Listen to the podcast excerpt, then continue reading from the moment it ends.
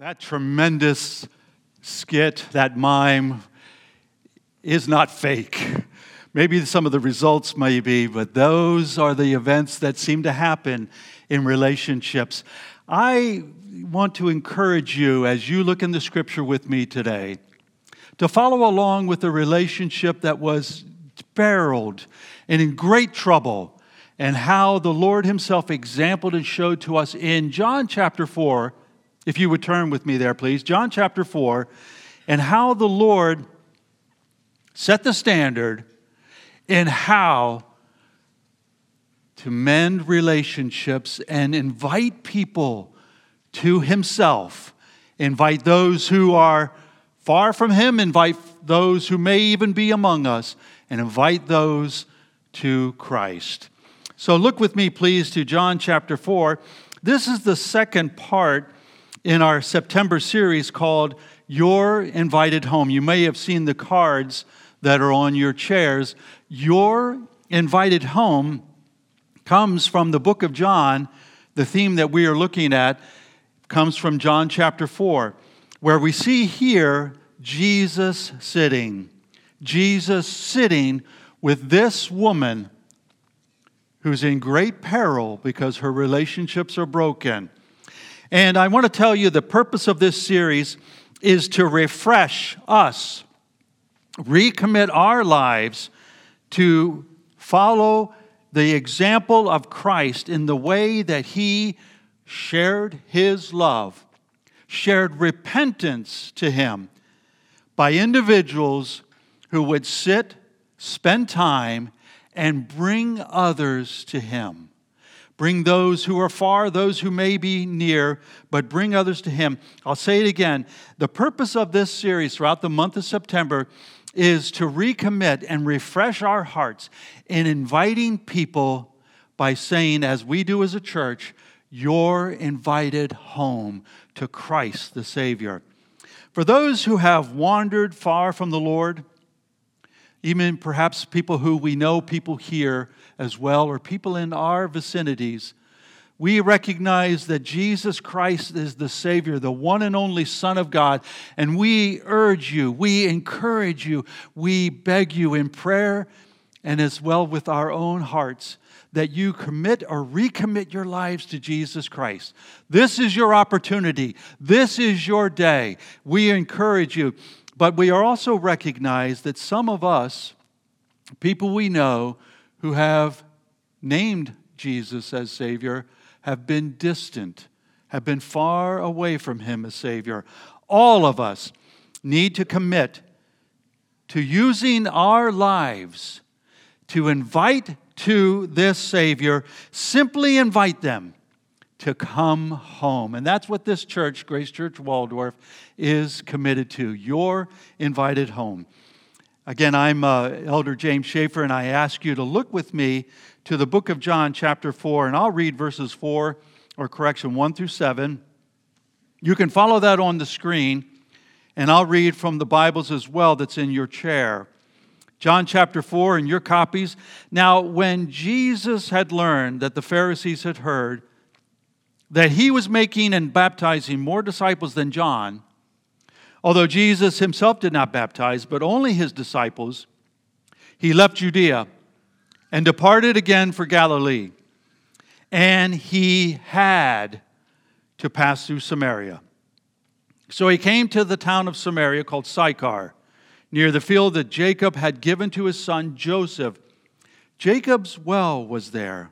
So Jesus, wearied as he was from his journey, was sitting beside the well. It was about the sixth hour or noon. A woman from Samaria came to draw water. Jesus said to her, Give me a drink. Of all the commands that we read in the scripture from the Great Commission, the commands of how to speak and verbalize and share the love of Christ, I want to point out to us that this in John chapter 4 is the master. Jesus Christ is the standard. How he demonstrated in this story in John chapter 4 how he simply went near someone. just like Melissa, just like Parker, just like Curry announced, just went near and sat with someone whose life, whose soul was in peril, and how he is the standard invited, invited, just simply invited to Christ, to himself. So, how can we even do this? How can we even copy such a standard as this man, Jesus the Christ? We're going to do and we can do as he does. And so Jesus demonstrated in three simple invitation actions. The first one is that Jesus sat with the world that was going nowhere, the first part of verse 6. Second, Jesus sat with the weary, the worn out, and those who are threadbare, the second part of verse 6. And then last, Jesus sat, he sat with one who may be in despair. Verse 7. Now, Jesus, first off, sits with the world. The first part of verse 6 says, And Jacob's well was there. He demonstrated a simple action.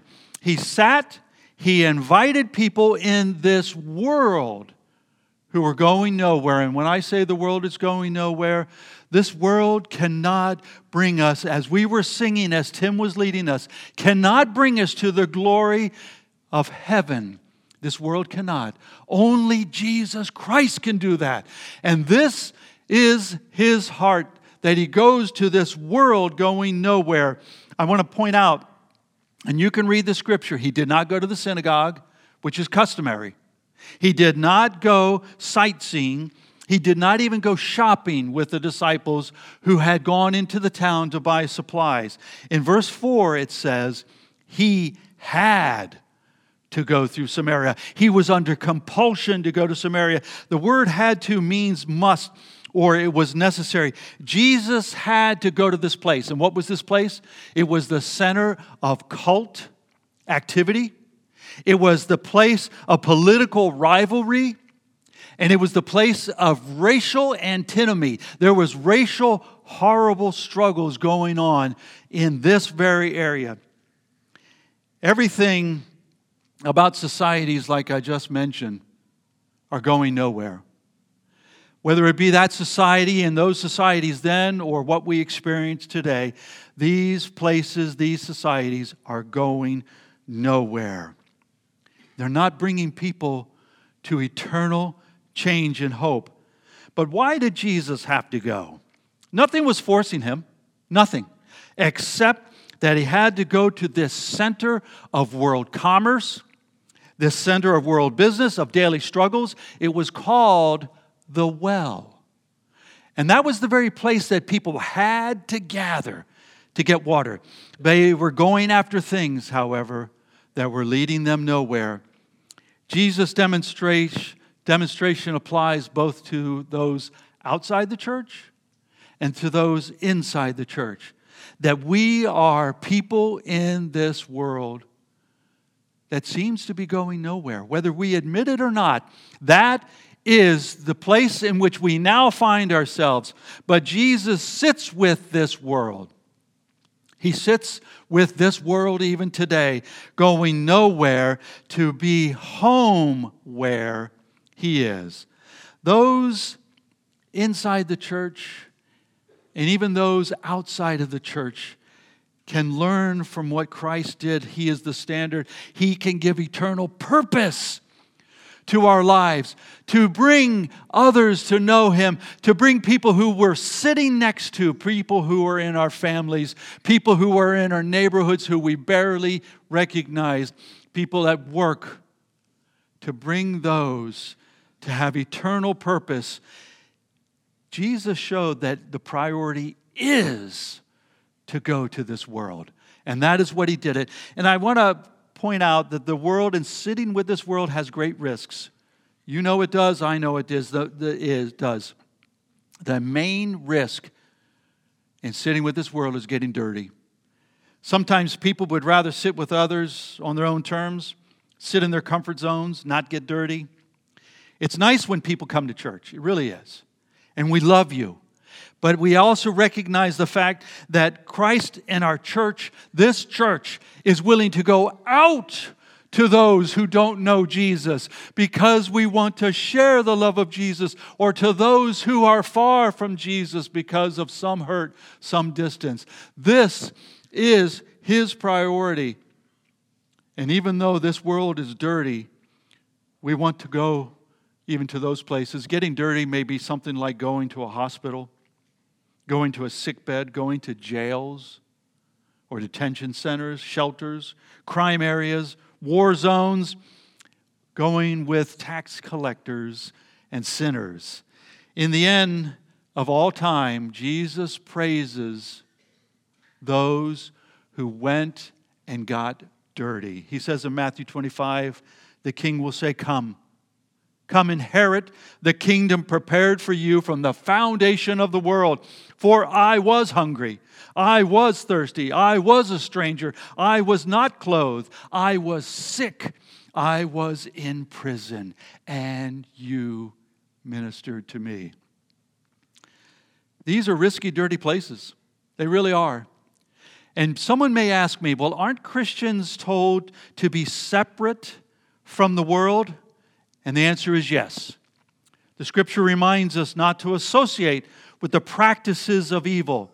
But Christ, the Master Himself, God in the flesh, also prays in John chapter 17. He says, I do not ask that you take them out of the world, but that you keep them from the evil one. Don't take them out of the world, he says, but keep them from the evil one. Sometimes people use the phrase separation as an excuse. Instead, Jesus sits with this risky, dirty world that he has placed us in as well. And it is an opportunity to sit with those and invite them to grow closer to Christ, to come to Christ. So, sitting might have its risks with people in the world, but it also has rewards. The main reward is being near people for Christ. So Christ Himself came and dwelt among us. We're going to celebrate as we come up on the Christmas season the word Emmanuel. He dwelt with us, God with us. That is a reward that He is with us. But we also can receive a reward when we sit with the world, when we sit with people of this world for Christ. Because the scripture says and Christ himself said, You are the light of the world. Let your light shine before others so that they may see your good works and glorify your Father in heaven. I remember years ago, someone asked Elizabeth and me when we were going as missionaries to Mexico. And someone said, Well, why would you go as a missionary to a country where the majority are Christians? And then later on in my career, someone asked before deploying to the Middle East, they said, Why would you go to a country where the majority are Muslims? Why would you do that? And the answer is the same to be near these people, to be near them, and even if they are self righteous or self assured, to invite them to the only righteous Son of God. Why would someone go to a communist country? And return to that communist country. In a few weeks, we're going to hope hear the testimony of a Cuban who was imprisoned for his faith in Christ. His name is Pastor Mario and his wife Euaxis. He pastors here in Waldorf. And when he went and stayed in his country, this magazine article cover was published by the authors of Christianity Today and the authorities noticed. And they hounded him and imprisoned him and placed him under arrest over 21 times. What could have possibly been his reward?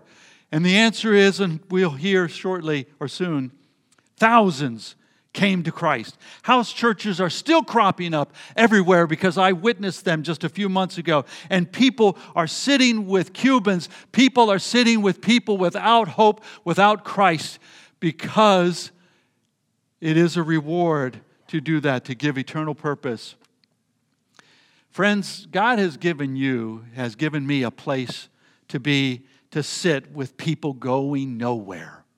This world is going nowhere, and yet we can sit with people, whether we, you, are a middle schooler, a teen, a mom, a single person who's ill, a person who's rich, a person who's poor, who's hurting, but we, we are happy to be near those and invite them. Invite someone who may be distant from Christ, someone who is even perhaps close to us to Christ, to invite them to Christ.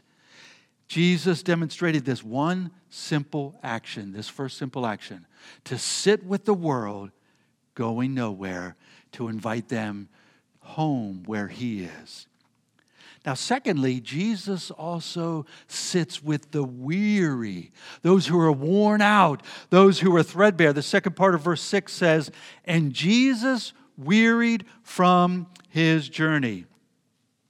He demonstrated a simple action. He sat and invited people who were weary, worn out, threadbare.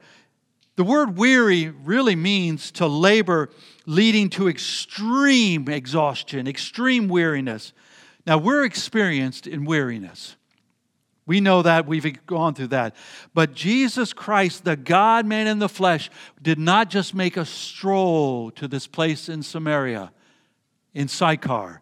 He labored, he walked, he was tired, he struggled, he suffered to make this appointment, this specific time, this appointment to this group, to this person who was weary. John chapter 4 refers to all who are weary, worn out, hanging on one thread, who are threadbare. And he makes an appointment to sit with those who are weary. He specifically wants to sit with those who are weary. When you invite people, when I invite people to be near Jesus, remember Jesus himself said these words Come unto me, all who are weary and I will give you rest. So, you think you know what it is to have weariness of body? Well, statistics are increasing in homes, in workplaces, in schools. There's increasing weariness in surveys and surveys and surveys. People are remarking more and more and more, so much so that over 50% change in just the previous years has been indicated in weariness of physical bodies. And we've read about more warnings, more things coming. I ask me and I ask you, are we going to reach the weary now? How about weariness of soul? We've seen issues in homes, work, bills, relationships. This world, everything is wearying the soul. And sitting with those who are weary, though I and you are weary ourselves, is required of Christians to invite them to the Savior.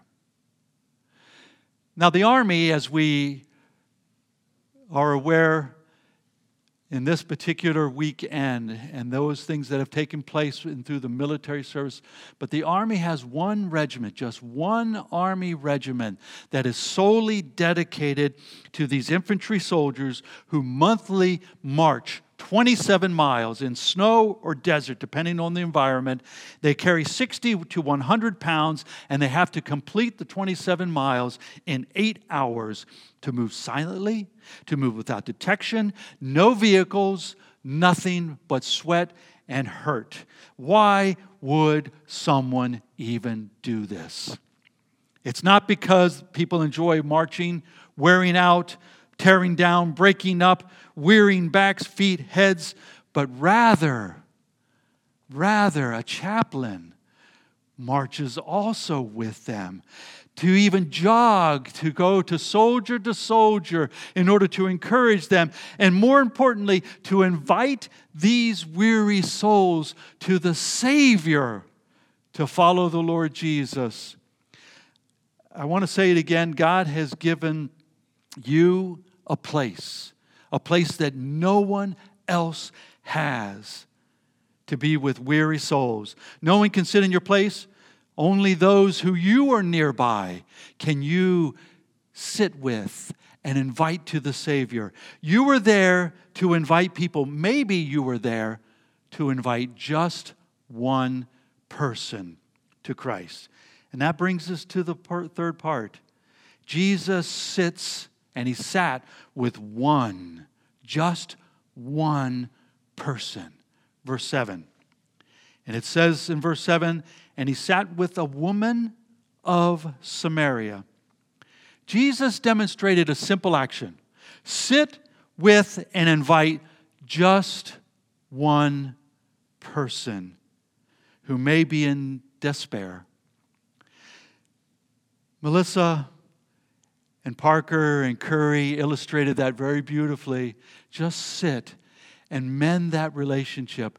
But there was another couple that just recently did this Brad and Kim McFarland, who sat with a young lady and shared the love of Christ with this young lady. Brad and Kim, come on up.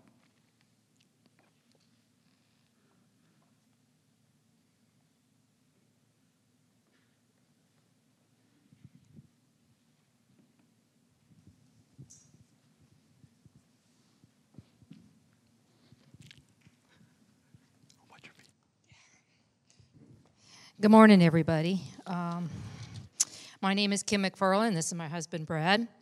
And we had the honor and privilege of re- representing Grace Church uh, a few months ago. You might remember back as we had a community outreach with WGTS Sticker Stop. There were several people who stopped by. Uh, they donated boxes of cereal, uh, they picked up free stickers and some of the goodies that were there. Um, in addition to speaking with um, community members, we had the opportunity to pray for a few. I'm going to tell you about one of them. Uh, one individual in particular stood out. She was a young girl, exi- exited the vehicle, and approached the booth and asked for prayer. She wasn't interested in any of the free goodies. Um, she explained that she was asking for prayer for her brother, who was in another state. And as the WGTS representatives covered, conversed with, with her, um, they discovered that uh, she listens to the station. Uh, she knew that she was in a safe place. She knew she could request prayer and revealed that she was lonely. She didn't have any friends. And that was when we were invited to pray with her. I asked her age, and she was 14 years old. She had um, heard about the sticker stop on the radio and asked her mom to drive her here. Uh, mom never got out of the vehicle. I believed we were all shocked that a 14 year old was bold enough to come out to a public place and ask for prayer for herself under the disguise of asking for her brother. After praying for her, um, for all of her requests, we were able to share and invite her to Grace Church as well as to the youth group. I was giving her email and sent several messages, but as of yet, I have not received apply, a reply, and I have not seen her here. But that's not what was important. Um, the important part was just having the opportunity to pray with her. And I want to thank the leaders of Grace Church and Grace Academy for hosting this community outreach to give us that privilege.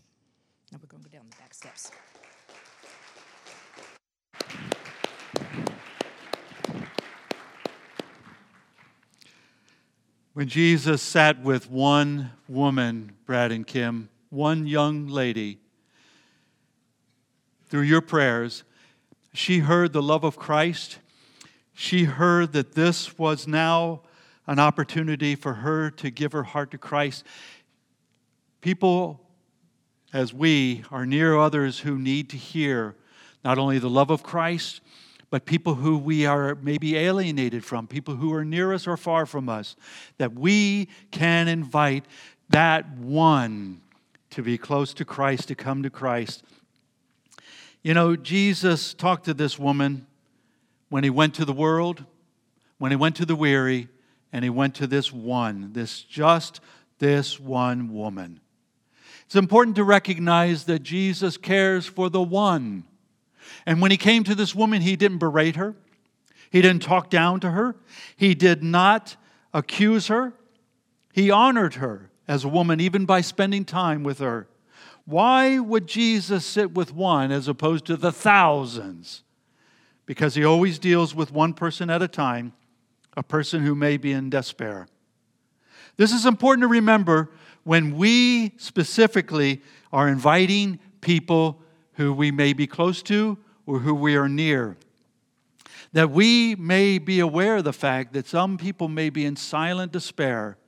And Jesus invites us and that one to come to him. And it's important for us to remember as a church, not many will come to church. And so our focus is not so much that we always see them here, though we do and deeply desire through our outreach, but rather that you and I go to the one in order to invite them to draw closer, to come closer to Christ, or to come to Christ. Many, like this woman, are in despair. And she represents three reasons, three reasons people are in despair, and why we sit and invite one like her. The first reason in this case of this woman is that some may be from a difficult religion, and we can invite those from a difficult religion. Jesus and we can sit and invite one who is even from a difficult religion. Did you know that this woman was considered from a cult background? The very background that was in antithesis to Judaism. They were considered cult followers, and Jesus specified in his plans to go to this one.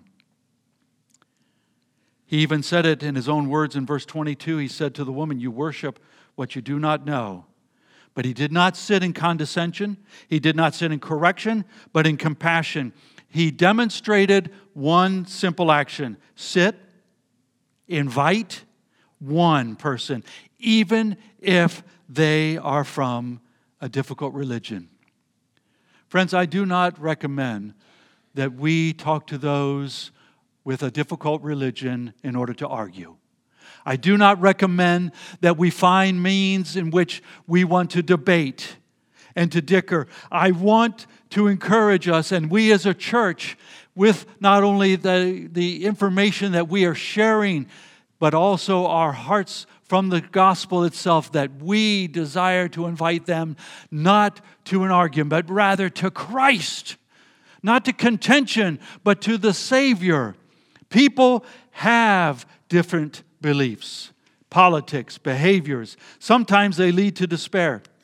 But Jesus, the standard, invited even that one from a different religion or difficult religion to himself.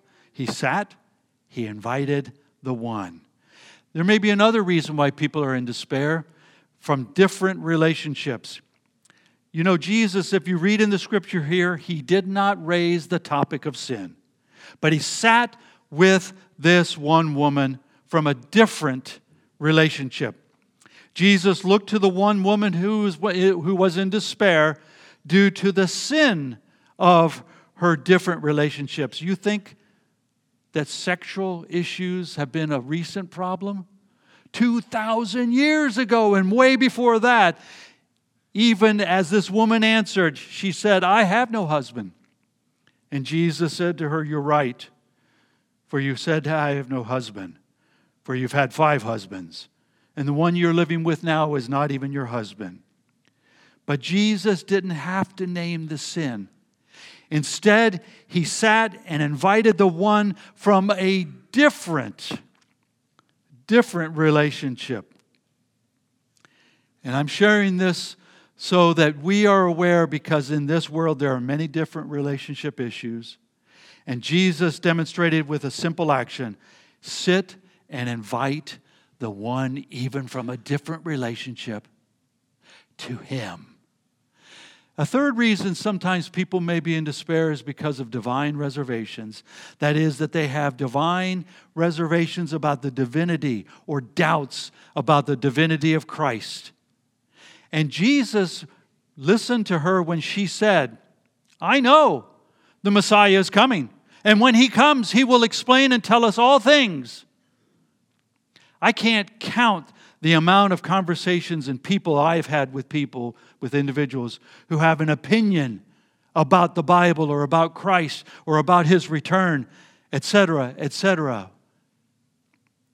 But Jesus and we can sit and invite them to him, not to disputes, but bring to him. Jesus responded and said to her in verse 26 I, I who speak with you am he.